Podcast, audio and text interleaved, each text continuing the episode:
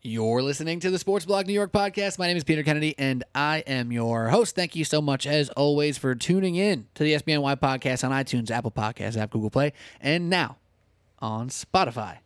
Joining me today, my co-host Alec Argento. What's up, dog? So, Oh, uh, you know, talking baseball, doing stuff. Uh, also, this podcast is on Team Left Jab Radio Network. Find them on Stitcher or Blog Talk Radio, wherever you like to listen to podcasts. You can find the Team Left Jab Radio Network or the can I find it in the Apple Podcast app? of course, How about Spotify? I think so. Maybe not actually. Uh, Nonetheless, Sports Blog New York podcast, all in the places where you listen to podcasts. If you want to go to Spotify, you look up the Sports Blog New York podcast because that's on there. But Team Left Jab Radio, check them out on Stitcher, Blog Talk Radio, Apple Podcasts, all that fun stuff. Today, me and Alec talk about baseball, the Mets, the Yankees, and a bunch of other stuff. It was very fun. It was good. It was. It I was enjoyed very- it. I'm, I'm, I was hoping for you, waiting for you to say something. I didn't know I was getting pointed to. Do you not want to be in the intro? I, I'm I'm in the bulk of the episode. It was mostly me talking. Well, this is the intro, and you're also in that. Uh, we talk about a whole lot of stuff with the Mets and their streak, or what we hope to continue to be a streak, maybe their playoff chances, what they did at the deadline. And then, in contrast, we have the Yankees and what maybe they didn't do at the deadline, and Cashman and their rotation, and what their real chances are competing with the Astros or teams like the Dodgers, Red Sox, and all that fun stuff. I know it's been a quick minute since the last Sports Blog New York podcast. We had some time off. Basketball really slowed down. Let baseball ramp up. Let the deadline come.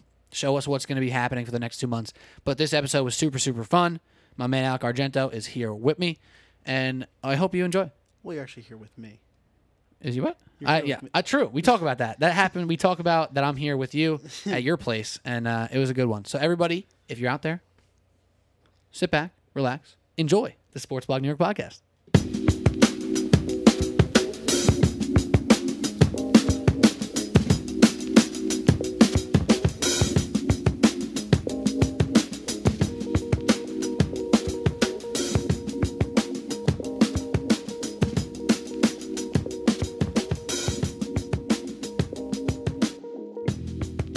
Right, here we are, Sports Blog New York podcast. My name is Peter Kennedy, joined with my man Alec Argento. What's up, dog? Oh man, it's been a minute. It's been a minute. It's the first time you've been in my apartment. Ever. Yeah. It's Yeah. actually ever. You could have say ever. I, Well, I'm a bad friend. you- okay, well, that's fine. You know, you, you've been living here for how long? Six months now. Ah, it's my first time. Better late than never. What I like to say. I'm just happy to be doing this like old times. Played a little 2K before we Ooh. started this. Yes, it's good. It is good times. Um, and better late than never is not only for me visiting your apartment, but also the New York Metropolitans. Am I supposed to be excited for the Mets? Better late than never. They're on a little run, man. What are you going to think? We're not going to talk about the Metropolitans We'll talk today? about the Mets. It's fine. Well, we're going to talk a lot about a lot of baseball today. Yeah, uh, Yankees are obviously a powerhouse in the league right now. Are they anymore? They are. I mean, they, they are right. No, right now, right now, they're on pace for over 100 wins. We will get into the uh, nooks and crannies of the Yankees' ups and downs and you know potential, of course. But you know, from the most simplistic terms, they are on pace for over 100 wins, setting them up for a playoff run, division win. Ba ba ba ba ba. Okay, but you're. I feel like you're glossing over the ba ba ba ba ba. We're gonna get to the ba ba ba ba ba. We'll get there. We'll But for now, less ba ba ba. But we're we're gonna talk about the Yankees and the Mets, and we're gonna talk about a lot of baseball stuff because it's the middle of the summer. Uh, football is technically kind of back, right? The Hall of Fame game is on, but who cares? We're not there yet. Basketball free agency madness is over, but we will, you know, discuss basketball things because that's just fun sometimes. Not on this podcast. Don't don't act like the NFL game when Matt Schaub is playing is a bad thing. If you knew that Matt Schaub was on an NFL roster, raise your hand. Nobody just raised their hand. not one person. Corn on the shop, baby. That's it.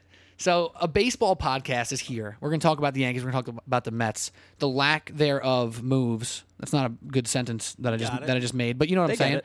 The lack thereof moves for the Yankees during the trade deadline is definitely apparent. We're going to touch on it and what teams are really now the threats because the Astros obviously stand out. Will other teams actually match up with what, what the Yankees bring to the table? We're going to talk about all of it, and we do have to talk about the Mets because if you ask me, you know, a week ago, a week and a half ago, what we had to talk about the Mets was just talking about their misery. What are they doing? Like, why are they acquiring a, a pitcher to uh, theoretically help them win now? It doesn't make sense.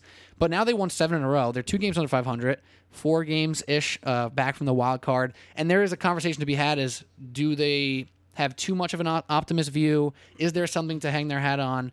And what really should have been their moves? And were they right? So all that is going to be discussed, but it, it is more right to talk about the Yankees first. So this conversation we've had so many times about Brian Cashman, about the Yankees, about what they do and how they do it. But yet every year we seem to reach a point where there is a big portion of Yankee fans who are just not happy, who don't think the GM and the executive team are doing enough to put this team in contention. Yet they are on pace for 100 wins. And it's this balancing act for rational Yankee fans to say, I really wanted them to do more, but I do also have to be appreciative of what they have. So, Alec, I'll give you the floor for a moment. The past couple weeks, the trade deadline, the Yankees, what goes through your head when you think about this team right now?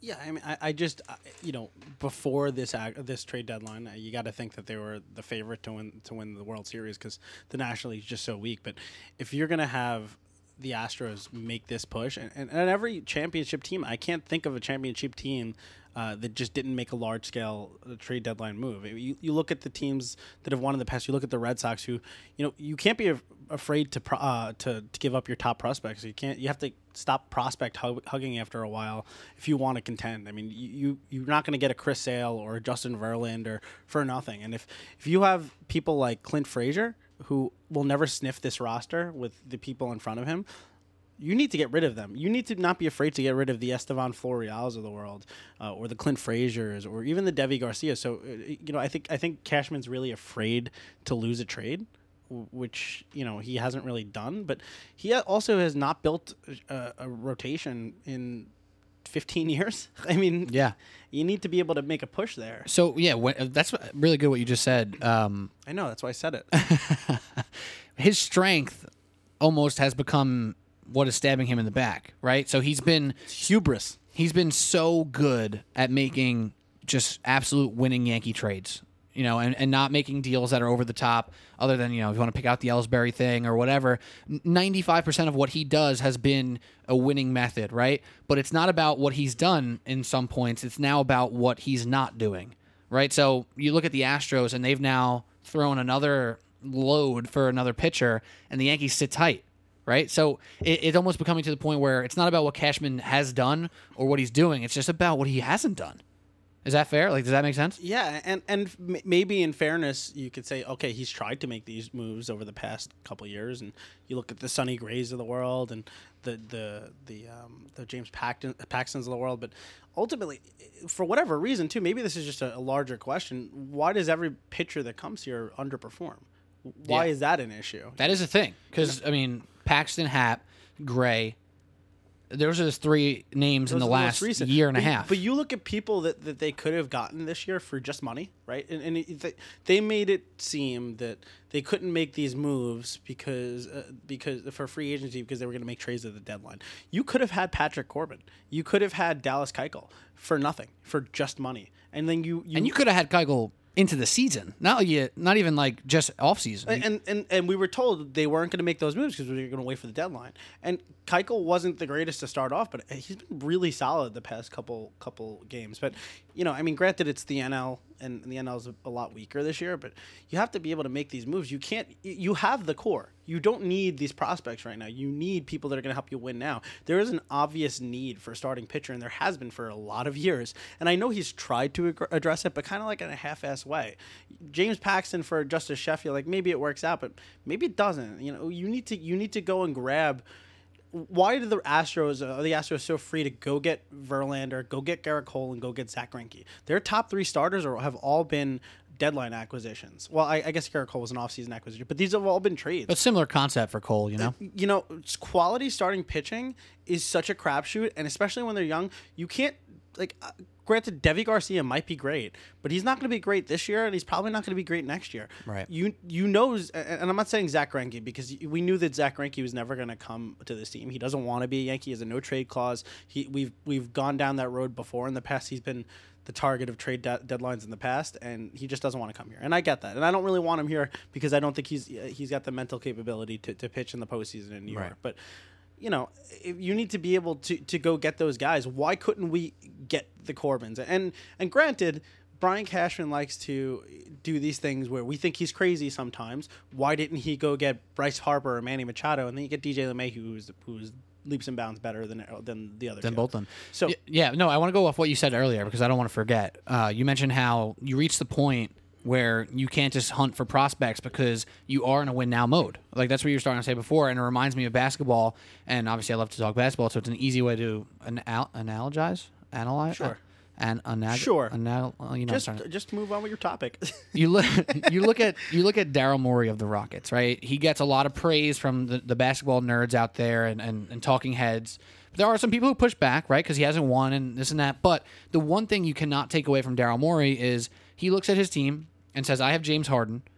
I am going to try to win why I have him, and I'm going to probably risk our future for it because we have this window that is open. You can argue how big the window is open, but it's there. Uh, so I'm going to do whatever I can, probably risk the future to put a winner on the court right now. And Brian Cashman is like, I have a winner right now. My window is open. I have opportunity to make the window more open, but I'm just going to keep it here because I want to be good in three years. It, it comes to the point where like draft picks in the NBA and the NFL, you can accrue all the draft picks you want, and you can trade away your talent for draft picks. Until those draft picks become players, it means nothing. It's all hypothetical. So all these prospects for the Yankees are all hypothetical. For as good as you think someone could be, they can never pan out. For as good as someone could be, they can get hurt these prospects are all great in theory, but until they start performing on the field, it means nothing. And like you said, Clint Frazier is a perfect example. He's a guy who can hit. He can hit on the MLB level. Absolutely. he can play on like 23 different teams right now. Absolutely, but he's not helping this team. So why is he here? Why are you trying so hard to hold on to some of these guys who aren't going to help you reach your ultimate goal if it's his ultimate goal, which the way he talks, it clearly is. This guy's a winner and wants to win. He doesn't lose, right? That's his that's his MO. But he's not showing it with his actions when it comes down to the nitty-gritty. But it's just Cashman very clearly doesn't want to overpay for anything. But if you're ever going to overpay, this is the time to do it. You, if you if you can identify talent, and and you know, I, I didn't. I was. I guess I'm, I was beggars being choosy for a while. I didn't want the the three starter. Beggars being choosy. You know what I mean. I, I didn't want like that three starter. I, I you know I was like, oh, I didn't want Madison Bumgarner. He's not an ace anymore. You needed top of the rotation. But I knew I was getting something. I got nothing. Now you want Bumgarner. Of now you're course like, I- why are we not having Bumgarner? and, like, you I look- mean, granted, that's the Giants thing that happened with them. They started playing better. Sure, whatever. but, but you know what I mean, and, and it's like uh, people are saying, okay, well, at least add bullpen strength. We don't not, we don't we do not need bullpen help. The reason our bullpen is not performing recently is because they're incredibly taxed because our starting pitcher pitching has been so atrocious. We, we and and injuries, of course. Sure, ex- exactly. And, and, you know, when when starters don't go five innings or more into the game, your bullpen's going to be really taxed, and you're going to have to put the the Nestor Cortezes out there more often than not, who could be more effective if he wasn't seen as often as he is. But then the tape comes out, and then you have injuries like David, and that's another thing that's happening right now. Yankees have are getting hit with the injury bug again. Yeah. You, uh, Just when you thought it was over. and- you just got kind of can't. I mean, Gian- Giancarlo Stanton has 12 at bats this year. Like, yeah, it's, it's insane. Luke Voit is gonna has a sports hernia, and like you, you think, okay, maybe it's four to six weeks, but who knows? Who you know, four to six weeks does not put you in, in game shape for the playoffs. I, I would say because then you have to rehab it. You know, like that's that's the injury, and then you have to rehab it. And and okay, people are saying too that. We, we don't have to make moves because we have Severino and Betances coming back, and that's an offseason ac- uh, uh, trade deadline acquisition in and of itself. And that's bull too because you have no idea what they're going to be. Severino, uh, from what I'm being told, I'm being told what I'm reading uh, is that I don't have sauces, um, but what I, what I'm reading is that he at best is going to be like a, a long. He's going to have like a 75 pitch count, most likely coming out of the bullpen, and and I know he's been effective in that role, but that doesn't help us in the long term. Who's our starters in the playoffs right now? I mean, wild card game. Who is it? Tanaka. I mean, Tanaka makes sense because he's the most. He's if, if you go And not the- that you're going to be in the wild card game, obviously. Sure, but, but you go through you go through the rotation right now, and, and Tanaka, I'm not really worried about. Most of his bloated ERA has come from the two Red Sox games, so I'm not really too worried about that at all. Excuse me. And Tanaka's proven time and time again to be a big time playoff pitcher. Not worried about that. Paxton, Happ, and Paxton have been so bad this year. They have been so egregiously bad. And, and I don't care that Happ had a good start recently. These Paxton should be an ace on this team. He was an ace in, in, in Seattle, and the wor- the only worry him coming here was his injuries, and he's had one short little injury stint, and other than that, he's just been trash.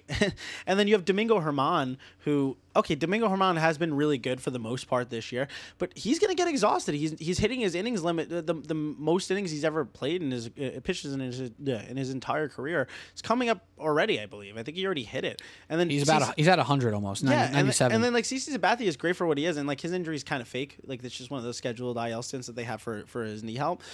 But I don't trust CC in the playoffs anymore. And you know, I looked at. I, I was trying to find out a, a time recently where the, the the championship winner didn't make any deadline deals. And the last time I, I at least I noticed it was actually the Yankees in 2009 which it's a different game. but the pitching staff back then was a lot, a lot different too, and and, and you know they, they had to go through to a three man rotation, uh, which you don't want in the playoffs. You want to have options. You know, Yeah. you, you had CC and you had CC in his prime, so at least you had CC in his prime, who you knew was a bona fide ace. He was, I think he was AL. He was he was he was some kind of uh, he was a really high performance player in in, in in in the playoffs that year. You don't have that this year. You just don't. And you know, you even think about, you know, back to a basketball analogy. Sports are copycat leagues, right? Kawhi Leonard, the Raptors will never, ever, ever in a million years regret trading for Kawhi Leonard. Obviously, got him a championship. The Cubs traded away. Correct me if I'm wrong. Gleyber Torres to the Yankees for Aroldis Chapman For three months and then Chapman Chapman. signed with the Yankees that offseason.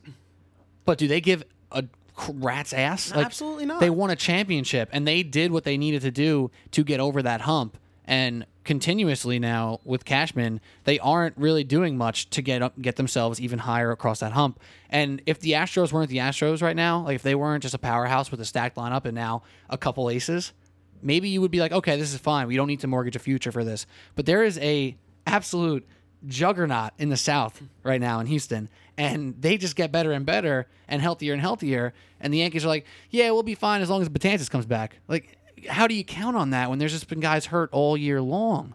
And I, I, yeah, I mean, I, I don't really know that there's any way of combating it. And that's why uh, uh, people are obviously puzzled by the Mets and, and, and the Reds for doing this. But, you know, i this is what you should be doing. This is like the Yankees mentality that every year should be our year, that we should always put in the effort to try to win a championship this year. Except they have the they have the means to actually say that and ha- it have value. Like the, when the Yankees say, you know, this is our year, it actually means something. When the Mets say we're buying right now, you're you're like, wait, why? Yeah, but you know what? The, You Met, know? the Mets are like screwed if they do, screwed if they don't. I mean, you, you, you know, if they're sellers at the deadline, they're going to get, uh, you know, just destroyed, and if they're buyers at the deadline, they're going to get destroyed. So I, I give them actually a lot of credit for they got Stroman for nothing.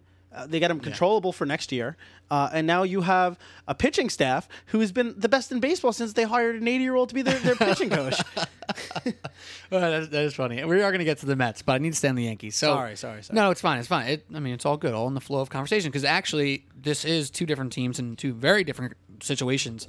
I feel Handling like I'm them, in Bizarro world. handle, ha- they're handling them on opposite sides of the spectrum. Where the where the Mets are like, we got this, come together, let's go, home crowd. Like Pete Alonso's making this big post. You know, we're playing better, get on our side, whatever. And the Yankees are like, yeah, you know, we'll be fine, 100 wins, you know, chilling. But with that, I need to also bring up the point that you guys are a 100 win team. The Yankees are on pace for over 100 wins yeah, and they're going to win their division. and they're going to win the division. And they do have a Tanaka. They do have some absolute absolute stud arms out of the pen. Like, where is your your confidence meter in regards to hopes for when you do say face the Astros or face the Red Sox you in the know, playoffs? you know, I'm not Like- a panic button guy, but I'm I'm like smashing the panic. So, button right now. but like, do you have the right? And if so, you know, prove it. Say why. Do you have the right to smash a panic button when your team is this good? When you have this many players performing at a high level with all these injuries and ups and downs, yeah, you're still winning when all they these can't baseball hit games. Justin Verlander, Gerrit Cole, or Zack Greinke. I just watched them uh, fi- uh, uh, face Zack Greinke, and if they if Zack Greinke didn't just for some reason Mike Tauchman can just hit every best pitcher in baseball.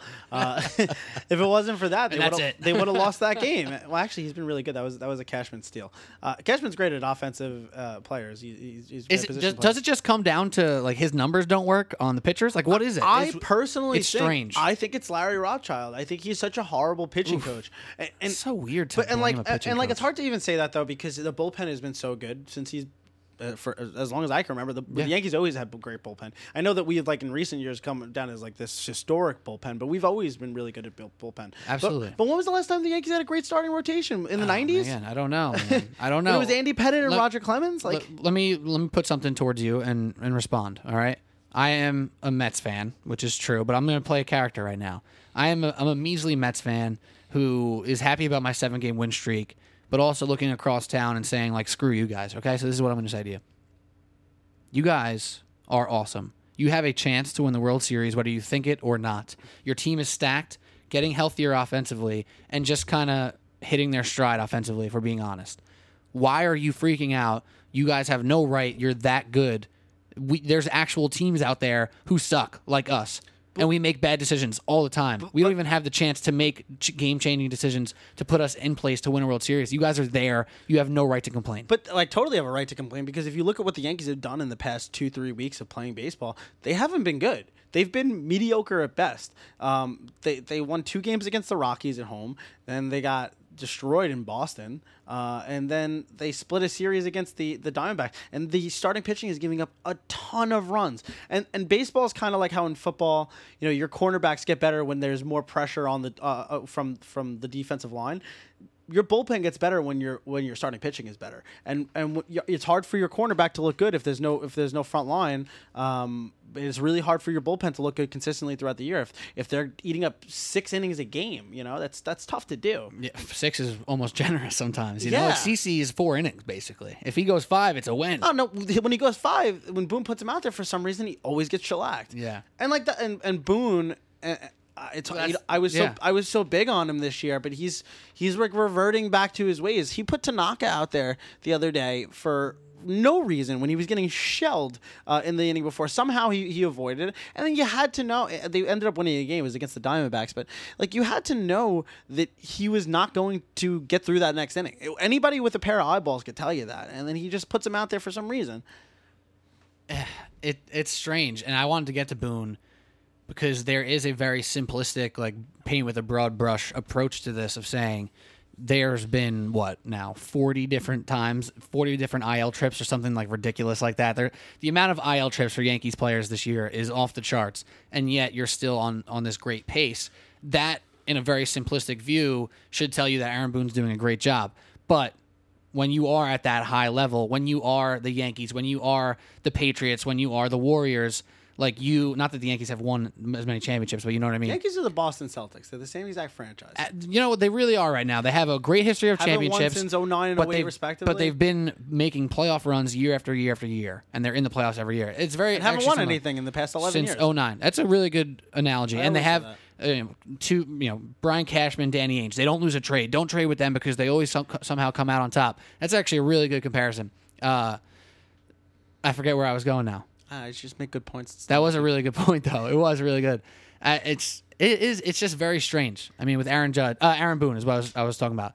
Like you guys have had all these freaking injuries, and you're still on this pace, and yet when you are right, this is what I was saying. When you were that high level of a franchise, it's not about just being a top seed, and when playoffs come around, it's about making it to the finals. It's about making it to the World Series. It's about not coming up short when you need a great starting pitching performance. because like It- it's you- about you- winning it something, all. Something you and I always talk about is like you know when you, you're a young team and you're trying to grow, you want to see progress every year, right? But once you, the Yankees for the past three years were World Series contenders, and something's not going on there. So you need to fix something. They were a game away from the World Series uh, two years ago. Uh, they had, you know, unfortunately the Red Sox just had a, a crazy historic year last year, but they the Yankees were a hundred win team last year, and and then this year, and, and, and like I understand you tried to to try, to make it better with Paxton and Gray, but it didn't work. So keep trying. You don't need to prospect hug. There's so you have uh, you you can overpay with something, and none of us will get mad at you. Like that's that's what I feel. I feel like have that luxury. Absolutely. no nobody will you've you've given us players like Gio Urshela, D- Didi Gregorius, you know Gleyber Torres, uh, Mike Tauchman, whoever you want to name, but you haven't fixed the starting rotation. Just fix it, and, and, and there, there's ways to do it, and there's always been opportunities. Why didn't we get Patrick Corbin? It makes absolutely no sense. He wanted to be here because you didn't want to give him six years, but you have a young, controllable arm. Do it. That's who you give that money to. It's like if you're not going to give it to him, who are you going to give it to? Right. It's like he is just so confident in his lower end moves that he doesn't even care about the high end moves. And there's no risk. There's no big swings being taken. His team is all about home run or strikeout, but it doesn't seem like he is. it, it's just it's really it's really really frustrating and, and, it just seems like everyone we get and i guarantee you james paxton will go somewhere else afterwards sonny if you look at that reds rotation right now it's unreal and part of it is sonny gray sonny gray's been fantastic this entire Yeah. year and now they have trevor bauer for some reason nobody understands but like that that rot- they have luis castillo like and and you want to you want to this is why I actually I, I I'm bringing it back to the Mets again. You, I give them credit because they understand that. Why am I selling? What's the point here? To, to to get prospects that might be good three years from now? No, you, you you should try to win every year, and that's what they're doing. And they made a smart move there. Their pitching has been fantastic. Work on that. You you you. I don't understand why people are, are so puzzled by the Mets doing that. I think it's smart that they should be doing that. The Reds maybe not, but well, because realistically, if you're the Mets and you're going to trade Noah Syndergaard and Zack Wheeler and Edwin Diaz, why right? do we have to? No, I'm, I'm saying if. I'm saying like th- if this is your train of thought, like if this is the way you look at what the Mets should do, if you believe they should sell, sell, sell, then they should sell everybody who's like over the like on top of the hill or over the hill. what do you right? realistically think you're going to get for these people? Mm, that's a great example. But so if you're going to trade Syndergaard, trade Wheeler, and trade Diaz, and now something that you as a Mets fan thought was a positive idea, why shouldn't you then also trade Matz, trade Degrom, trade everybody? Right, because if you're going to trade, the- if you trade these guys and say, "But no, we're going to hold on to Degrom because he's the face of the franchise," then you're just wasting him. Then you are just sending him out there Exactly. to pitch his ass off for a losing team. So in that regard, if you're just going to say sell, sell, sell, you have to sell it all. You have to sell your whole house and move into a freaking condo. You know, you don't keep Degrom and send him out there for 200 innings every year to play for a horrible team. So if you if you do trade Syndergaard and trade Wheeler and trade Diaz, then you should trade everybody. But I, I, I, I agree. You, it- And you should like I'm not saying you oh, should, I but I'm saying yeah, yeah. if that's how you feel, you should feel about it across the board. I- I there also- shouldn't be an in between. That's that's purgatory. That's where it sucks the most. Exactly, and that's what it's mediocrity, and that's what the Mets have been for a very long time. And, and I've given credit to Brodie this, ever since he, he came into this franchise. He just seems to be running things differently, and and you assume the assumption is that they will not re-sign Wheeler, that they will not re-sign Syndergaard. I don't understand why we're making that assumption anymore. Brodie seems to be doing things very, very differently. Yeah. So if that's the case, the the Mets are setting themselves up for long term success now. You have a year next year where you'll have four pretty good pitchers probably. You'll have you'll have Degrom, Stroman, Syndergaard, and Wheeler probably, and that's a really good rotation. That sets you up. And now you have a full uh, you know a year extra of people like Pete Alonso and Jeff McNeil and, and Conforto has been looking good this year. Uh, and then you have Wilson Ramos, who you know you actually have a catcher this year.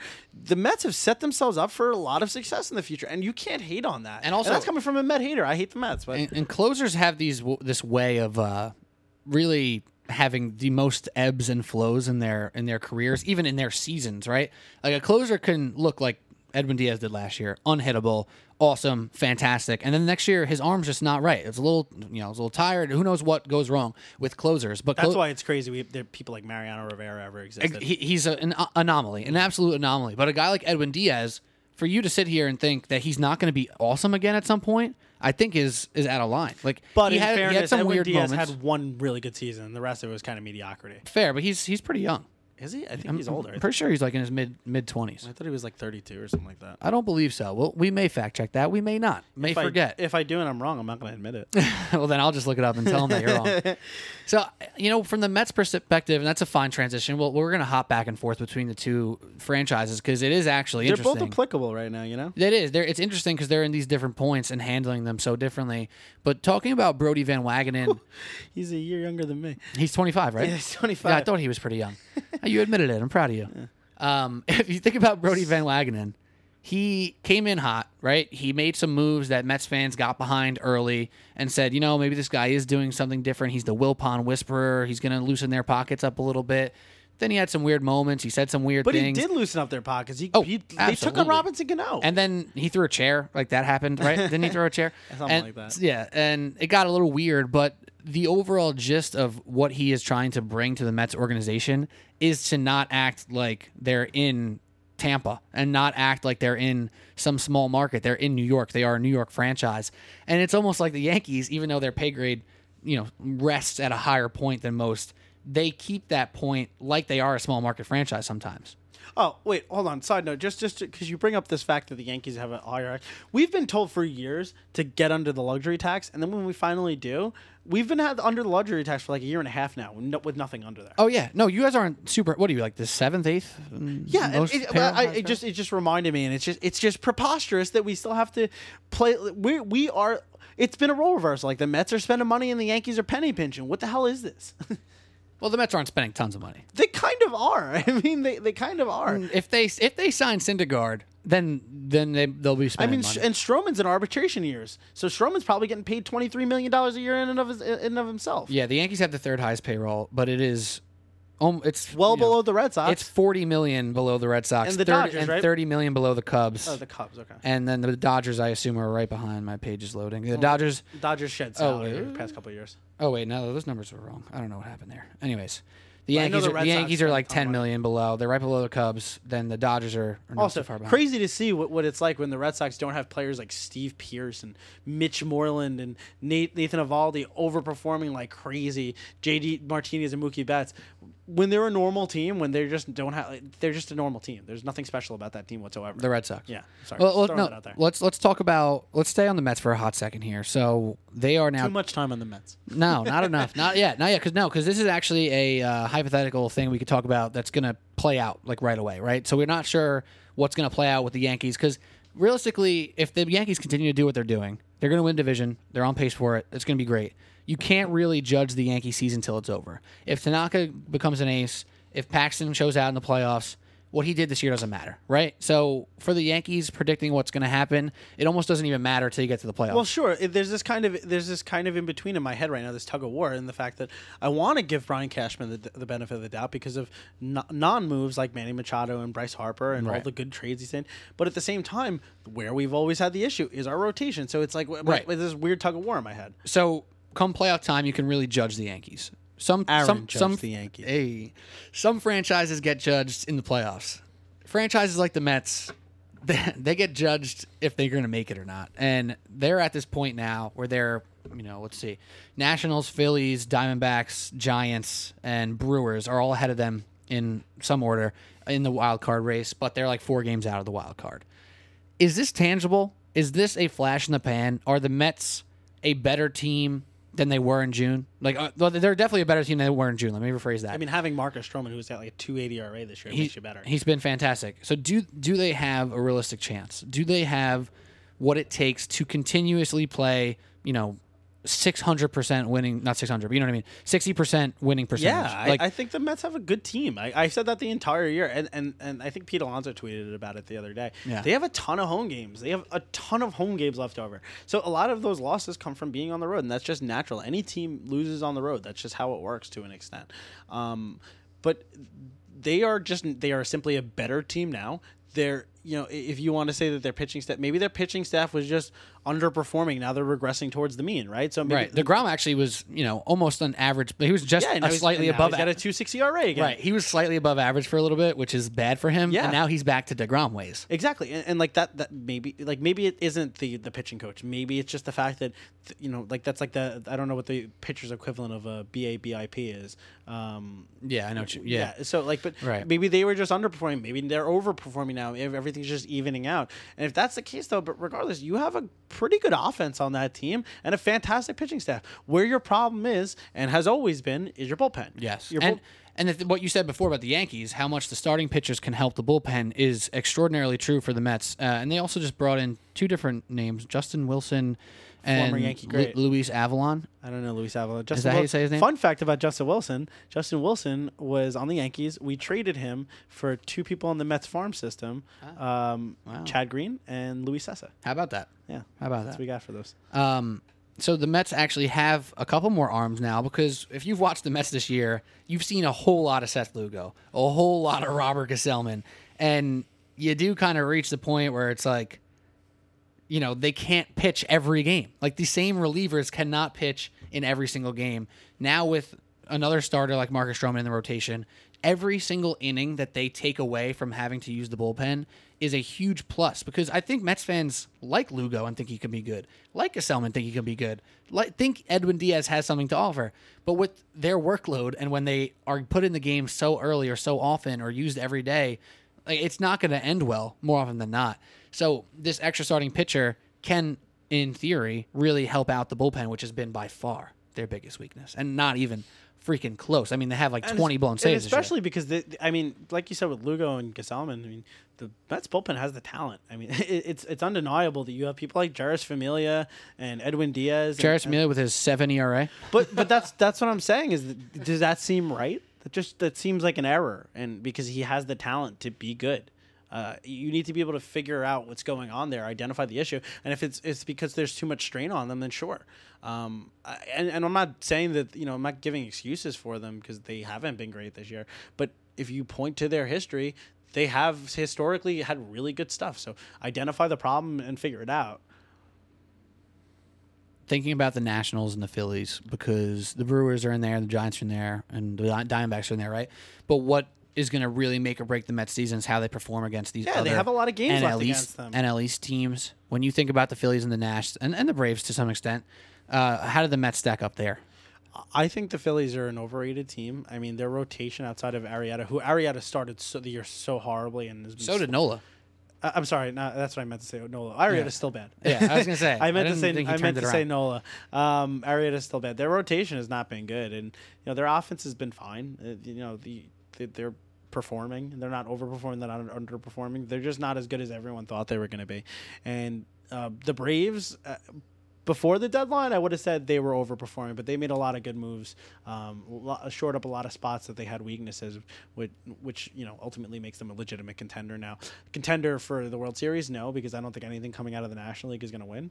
The American League is just too stacked at the moment. Um, Even the Dodgers. yeah, but if you go, let's go, let's go through the people that are ahead of the Mets right now. So, Yeah, I just named all the teams. So well, you said I'll the na- I'll- Diamondbacks too, right? So, so yeah, I'll name them in order for you. Yeah. So the the Nationals and the Phillies are actually tied for the wild card lead right now.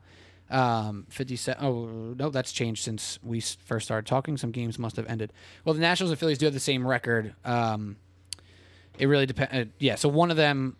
It's a little confusing right now because the Cardinals and Cubs have the same record. The Nationals and the Phillies have the same record. So that kind of mucks up who would be in the wild card spots and who would win the division. so just assume instead of the two of them, just name one of them for each. Okay, so let's say let's say the the Cardinals and the Nationals, Phillies, Brewers, Giants, Diamondbacks in that order. So I, I- I don't think the Giants are a good team. I think the Mets are just a better team than them overall. I know that they've gotten a little hot right now, but I don't think that's going to last. And then you have the Diamondbacks. Diamondbacks just sold off their best pitcher, so they're Right. they're they're not going to be in a place where they're going to be competing this year. They're just not, and I don't think they even care. They, they just don't seem like a team that really cares. For some reason, they beat the Yankees, but other than that, I, I don't really see it. The Brewers, that's a toss up because I don't think the Brewers are that good. I mean, they obviously have Christian Yelich, who's fantastic, but it's baseball. It's not basketball. You know, Right. It- one player can't carry you to the promised land. If it could, Mike Trout would have Yeah, 15 World Series. exactly. Who else is in there? The the Nats. I mean, that's that's up to the Mets. If the the Mets can do that on their own, they they can they can beat the Nats, get get it in front of them. That, that they have plenty of games left and plenty of home games. And if that's you know, I'm going to give the Mets an advantage there because they play a lot of those games at home. So um so yeah, I, I could see them flip flopping them. And then who else is it? The Cardinals. The, yeah, and the Card- Card- Cardinals or the Cubs. I think Cardinals, the, Cub- the- Cardinals or Cubs. Depends yeah. how you look at it. I think that I think the Cardinals. Uh, the Cardinals are a good team. Yeah. Uh, the Cubs are not. Well, you got Uh, at this uh, you know, point, if you're the, though, Mets, the, if NL Central though isn't even. I'm saying they're good, but they can't even beat them, each other. You know, That's what I'm They're saying. like six games over. if you think about the, the NL Central, the Cardinals, Cubs, and Brewers are just going to beat up on each other, which could, in theory, help and and it could either help or hurt them. It could hurt, help them if uh you know the Brewers end up slipping, and the Mets can slip above them. But if all those teams play well and just kind of beat up each other, it sounds like they can have three playoff teams at the end of the well, year. Well, it's it's gonna it's gonna benefit them because if they go even, like if, if they all let's just hypothetically say that they go around splitting it, right? That they, each other, then that allows the Mets to pick up pace, right? And then the Mets control their own destiny in that respect. If one of those teams w- w- just starts destroy, destroying the other two, then that's great. They win the division, and then they knock the other two out of contention. So it actually is is really advantageous to the Mets. Right. So it's it's not impossible. It's really not impossible for the Mets, but Gotta it's not believe. likely. Yeah, just 1973. You gotta believe. The um, I guess it's Fangraphs does their playoff expectation percentage thing that Ah, is roll. It's rolling. It's bull. It's rolling. But I heard this on the radio earlier today. They were at before the seven game win streak, three percent playoff percent chance. They're up to nineteen percent playoff chance.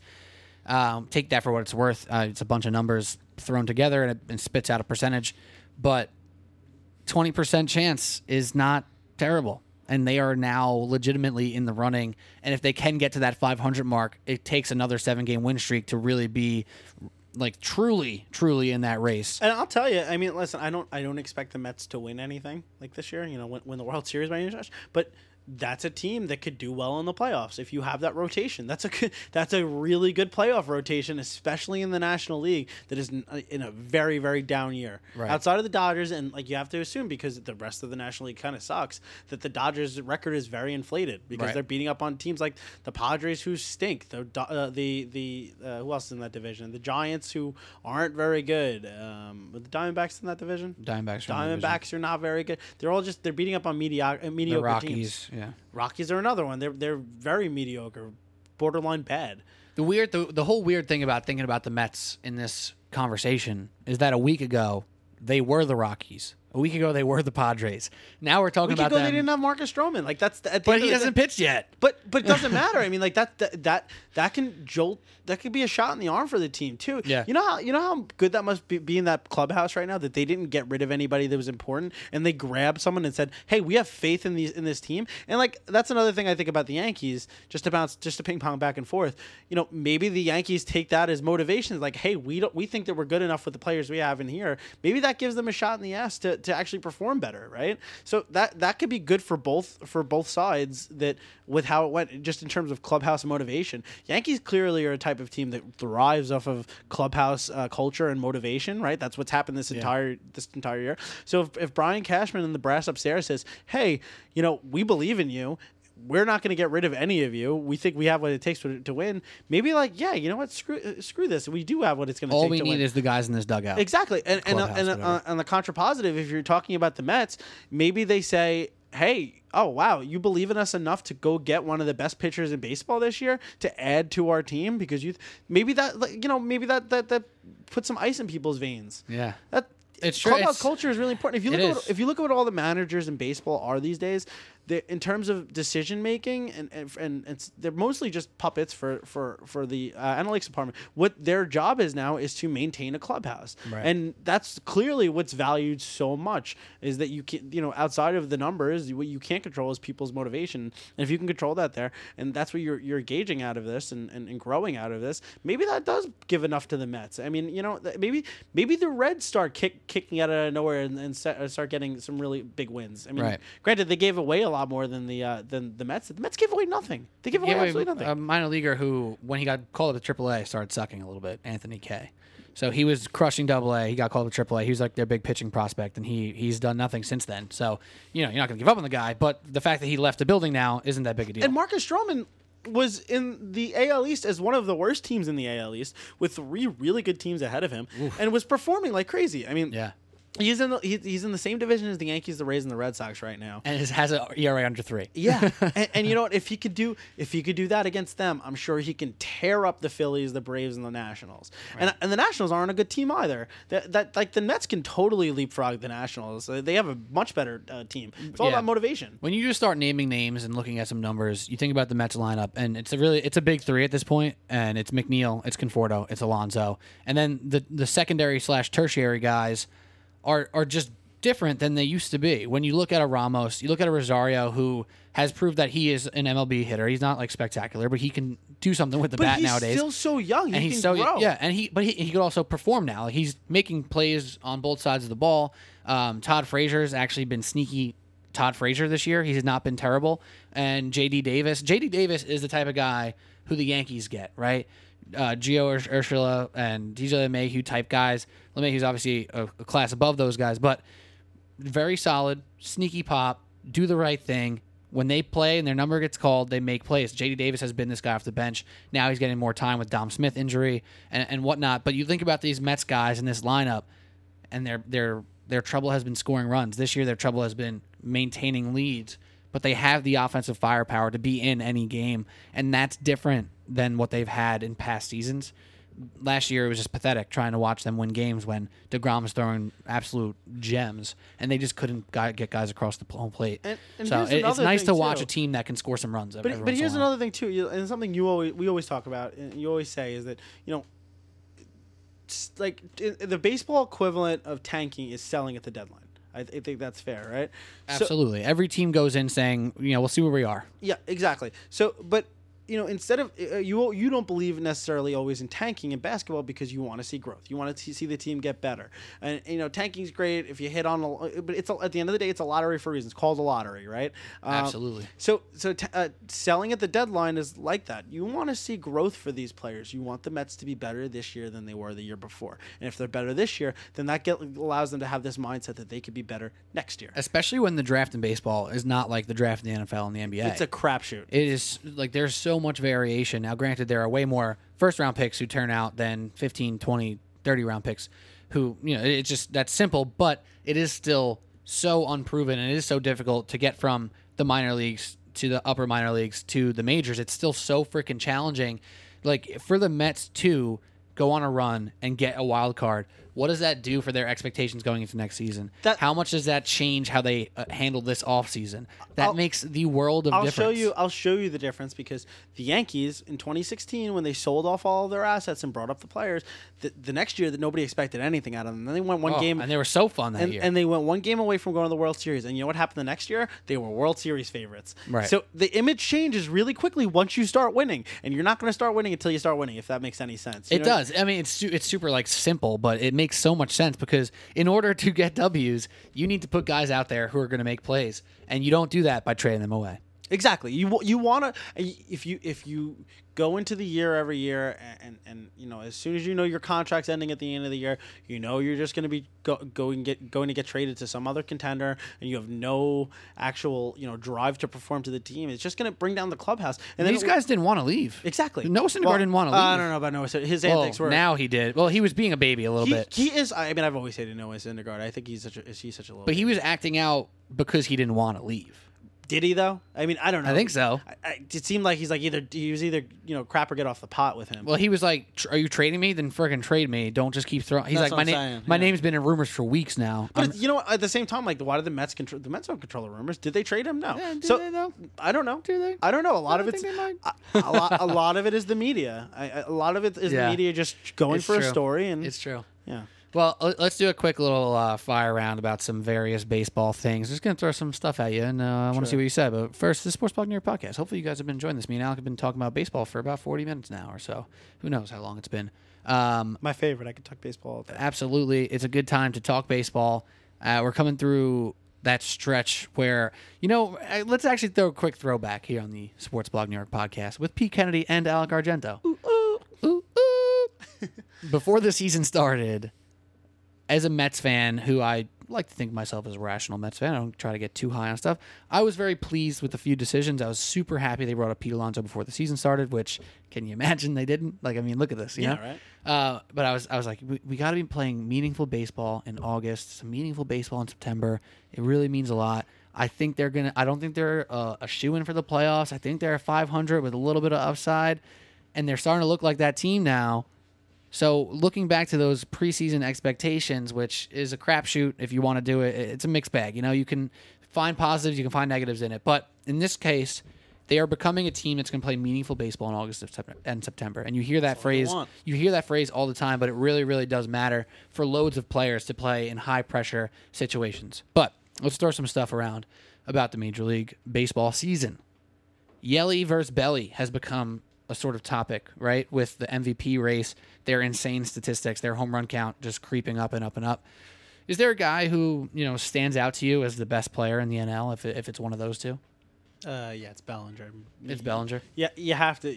I, I'm I'm an old head when it comes to things like this. Like an MVP shouldn't be part of a team that's not on a playoff contender, uh, and like a legitimate playoff contender. Uh, If you look at you look at what he does for that lineup, what Bellinger does for that lineup, um, and he just opens everything up, and, and they're just winning baseball games like crazy with that.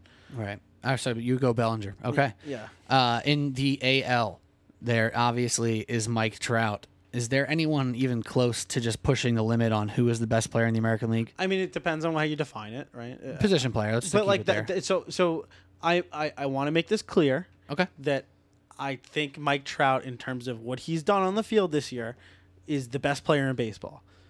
But again, it's uh, you have to, in my opinion, you have to be on a, on a playoff contender. Fair enough. If you're contributing to a winning situation, it boosts you up a little bit. Exactly. So like you, the, if you take something like that, I, I I know it might sound crazy, but like DJ LeMahieu has been unreal this year. He's been unreal this year. He's batting 333 or something like that at this point in the season as a leadoff hitter. He has 70 RBIs or whatever the case is.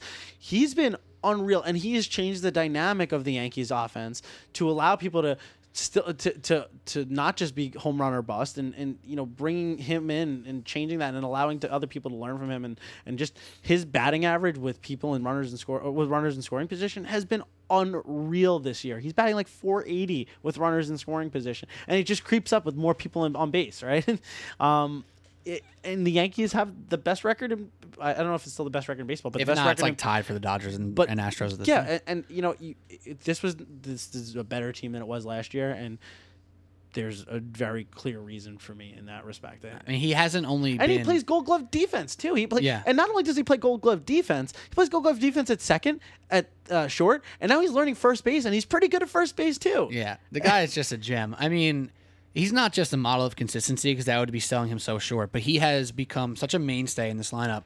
But on top of that, has been a juggernaut. Like he's not just a guy who is that He's consistent. not Gio Urshela. Like Gio Urshela is the guy who's just a consistent guy who's like Right. batting 302, Couple but he'll like two, pop, three home blah, blah. runs. Yeah. yeah.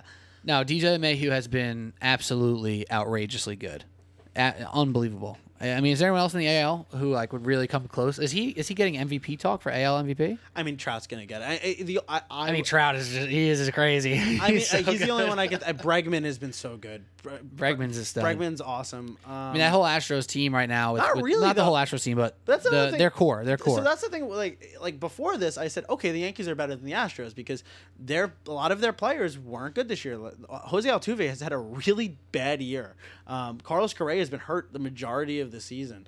Um, there's opportunity, and even like George Springer, who's been fantastic, but has had a lot of injury concerns this year. There was a lot of room for, for growth there, but that's why getting that, that top of the line rotation that we that we're just not going to be able to hit is, is so deadly. yeah, I mean, you add, you add in Michael Brantley into the Yeah, conversation. I, I, I would put Michael Brantley in there, And but Gurriel has been awesome too. Like they, No, Guriel, Gurriel is like the weirdest thing. He's just been hitting like 800 in like the past four weeks, um, but he's not. He, he was not having that good of a season until yeah, he some power numbers. yeah, recently. If Oh, you, I don't know. He's been like on a tear. Really? He's hitting inside the park. Who's this runs. guy? Um, Jordan Alvarez. Jordano Alvarez. Uh, He hit some bombs, huh? yeah. Okay. Good talk. Dingers. Instagram shows me those. Pete laughed, but he pulled his head away, so I don't think the audience could hear him laughing. At It might have just been a little faint. It's just like that. It's can't okay. hear you at all. You know, inside radio. uh, best pitcher in baseball for you this year? Huh. Putting you on the spot. probably Verlander. Okay. Verlander's been real good. Who's who's the who's the the leader in the NL right now? Um, It's escaping me. I'm more of a AL guy. Yeah, you're the DH type of guy. I'm a DH guy. Oh, God, don't get me started on that whole thing. um, I am thinking about that. I'm not sure. Uh, We'll, we'll talk. We'll talk. We'll talk. We'll talk about it. Uh, so right now there are, I'm gonna say, I'm gonna say, three teams who have sincere, realistic, overwhelming. I have no more words. That's all my words. Overwhelming chance to win the World Series. yeah, It's the Dodgers, Yankees, Dodgers, and the Astros. at Dodge, at Astros, and Yankees. Is there any other team that in the playoffs you're scared that they make a run? no, I mean the Twins aren't going to win anything, right? That's the AL. Um, Red Sox or the Rays or whoever wins those two wild card spots. I'm not really worried about them. Uh, you might say I should be as a Yankee fan because we have been getting destroyed by the Red Sox recently, but overall this season we've just had the Red Sox number. They're just not a good team. The NL, I'm not worried about anybody who comes out of the Central. I'm not worried about anybody who comes out of the East. I'm definitely not worried about anybody who comes out of that wild card game. Dodgers are good. I'm not saying they're not, but they're not good enough to win a World Series. They just they. they- I will never be afraid of the Dodgers in the playoffs. They- Until, they- well, I mean, they got to the World Series two in a row now, And and, have they have won? done nothing yet. so did the Braves, and Yeah. nobody remembers the Braves in the '90s. Everyone remembers the Yankees. It's true. It's nobody true. Nobody remembers the Buffalo Uh, Bills. by the way, Stephen Strasburg has been off the charts this year. Oh, he's on my fantasy team. Yeah, he's been he's been really really good. And there's the the Dodgers guy has like um, Hyun Hyunjin Ryu, yeah, whatever his name is. Hyunjin Ryu has He's been really good. Um, a team that I do find pretty interesting is the Cubs, and Best there second half team in baseball every year. there is some sort of ebb and flow type deal that I think about when it comes to baseball. I think it's similar in football. I think the only sport it's not particularly true in is basketball.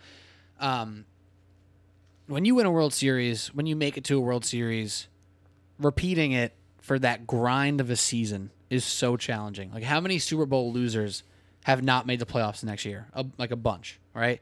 When a team like the Cubs has this absolute run, wins a World Series, has all these players back, you know, they're now household names, they're all-stars, they're expected to do great things, and they've kind of just been been pretty good since then, right? Like they made a couple playoffs, no real crazy runs. But now they're they're a couple years removed from that. The face of their franchise is really more Javi Baez now, more so. Yeah, El Mago, more than it was, more than maybe Chris Chris, Bryant and Anthony Rizzo, even though they're still obviously really good. I find the Cubs is intriguing based off that they're now separated from that World Series run. Their energy is back up. They have a new face of the franchise. They have a newfound spirit. I find when I when I watch them play every once in a while, which isn't isn't quite often, if we're gonna be honest. But they're a team that I look at and say, if they turn it up and really become a true contender come playoff time, I, I could see that. I could see that being a thing. I don't think so because I don't think Joe Maddon is good with an older team. I think where he's always had success in his career has been with younger teams, whether it was with the Rays or with the Cubs or whatever. Um, he's really good at lighting a fire under under the butts of the young players. But as they get older, you know, I, I think that his kitschiness, you know, his you know fun with the media and all the things that he does, I think it becomes tiresome. Um, and I, I think that he's it's hard to say because Joe Maddon's a great manager. There's no doubt about it. But is he a great manager for that team right now? I don't think so. I think you need someone, even if you get like a, like I'm not saying that, that his name, but like, uh, uh, just just to, for him, but like someone like a Buck Showalter type, right? Right. That he's like the anti Joe Maddon. He's just the opposite of Joe Maddon, where all the, uh, he's he's fiery. He'll he'll get in people's faces, and he, he's old school baseball, and that's the type of player, you know, the type of manager you need for an older team. So I'm not afraid of the Cubs. Uh, I think they're they have all the talent in the world, but they're just not managed appropriately. Got it. Well, that that's good stuff. Um, all right, this has been baseball talk. Pete Kennedy, Alec Argento. You got anything else? Anything else you want to throw out there? No, I, I I spoke a lot in this one. Any any spaghettis you want to throw? If they stick to the wall or not? Maybe. Just any any Uh, any hot takes for the end of the season for your Yankees or for your for my Mets? No hot takes. I just want I want What about Aaron Judge? I didn't ask you about him. How's he looking lately? He's looking healthy. So, I, I've been I've been listening to a lot of podcasts and reading a lot about Aaron Judge because like at this point I'm hoping that Aaron Judge takes puts the team on his back because the Yankees have. I know it's hard for someone who doesn't watch all the time, but the Yankees haven't been performing very well, and we need especially with Luke Voit out, um, someone to really just put Who has team- also been struggling lately ish. He's, he's been on a little I mean, downturn. he's been he's been really good all year. Honestly, he's batting 274 with like a, a 400 on base percentage and a bunch of dingers. That's all you want. Yeah, but I'm saying like his production's gone down a bit. Like, not really. Like that's don't the- no, not really. I have my fantasy team. It felt like he's been going down. a. Maybe a week or two. um, Yeah. but like you, you, and Gary being down, who Yes. he'll Oof. probably be next back next week or so. But you, you Judge needs to say, "I'm here. I'm yeah, back. he needs to do. Kind I'm back, baby." He he needs to kind of do what Stanton did last year at like when Judge went Just down. be consistent. Just like hit a, hit a bunch of home runs and like be there every day was- and put the ball over the fence. I forgot where I was listening to it, but um, he hasn't. They, they were they were saying it on the broadcast the other day. He hasn't had a home run, I think, to left field all year. So he hasn't pulled the ball at all. what? What? And yeah, it's crazy. that was different than ooh ooh. By the way, that was what what? Which, which is crazy because like we're used to Aaron Judge just hitting it into the the bleachers. wh- Which, Remember what we used to call it when he, his first year up when we uh, Monster dong. monster dongs. monster dong by Aaron Judge. Not a lot of monster dongs at a judge yet. I so used to far. text Pete er- when Aaron Judge's first season because I was really big on him when he was in the minors. Every every time he would hit a home run, I would just text Pete another monster dong from- monster dong alert. Which the more the, the more you say it, the more inappropriate it sounds. um, but but somebody was Haven't seen Aaron Judge's monster dong in a while. I mean, that was just very obvious and very thinly veiled. Blatant. when you're an hour into the podcast, you can get weird. It's Uh, okay. but but uh, one thing about him though is like uh, is uh, uh, somebody I forget where I heard it, but somebody was saying that maybe because of that oblique injury, he can't fully rotate his body to pull the ball. So that Ooh. might be it. Ooh, Because because like an oblique injury, he could heal enough to play, but you'll never be fully done with an oblique injury in the season. Like that's that's a Yeah. next year thing. Right, right, right. Unless you did steroids, which unfortunately people don't do anymore. If Aaron. Judge did steroids, he would pop. He would Shame. just pop. He's just a gigantic human being. He It's can't get any bigger. It's a shame. It's really a shame. I'm just kidding, guys. By the way, uh, the NL should have a DH. It's stupid and grow up. Also, if you can't get over fences to the foul pole, also grow up. That's all I have to say. Nobody cares about that. people think they care. People want to care. no, there's people who freaking care, man. Well, it, those There's are, people Those are people flashing their money. 'cause care. They sit by the nets all the time. There are people who care. You know, it's not the same watching a game from with the net in front of you. What if I, my kid's not going to get a foul? You don't have kids yet, son. You're 24. You're fiery. I get it. Shut your mouth and go watch a game and eat a hot dog. And now while you're eating your hot dog, you don't have to worry about getting smacked in the face by 96 plus on the forehead. That's all I got. Going to the game on Saturday night, doubleheader, game two of the doubleheader, hoping I don't get a bullpen game. You know what I? You know what I also uh, can bet on about those two games you're going to. You won't get a foul ball. You know why? Because it's really hard to get a foul ball. I and am the Nets. Really, I'm in really good foul ball territory. First row on the second deck on the le- on, on, the first. and I bet you don't get one.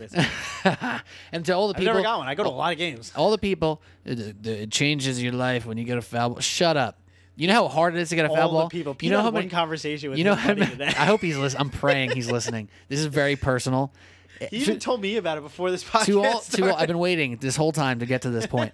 to all the people who say it changes your life when you get a foul ball and a little kid and it makes you love it. Think about how many people haven't gotten a foul ball and love baseball. Think about how many people have never gotten an autograph and still love baseball. It's fine. You're gonna be fine. You know people who probably get more autographs than not? People who don't give a crap and their parents drag them to the front row. That's what happens. Boom. I'm out. So Nick Close stock, the close the podcast out. Giant stock. I'm just kidding. I'll close the podcast. you want to do it? Do what? Close the podcast. We, we done? yeah. Uh, I'm Alec Argento. And I'm Pete Kennedy. This is Sports Blog New York podcast. I'm out.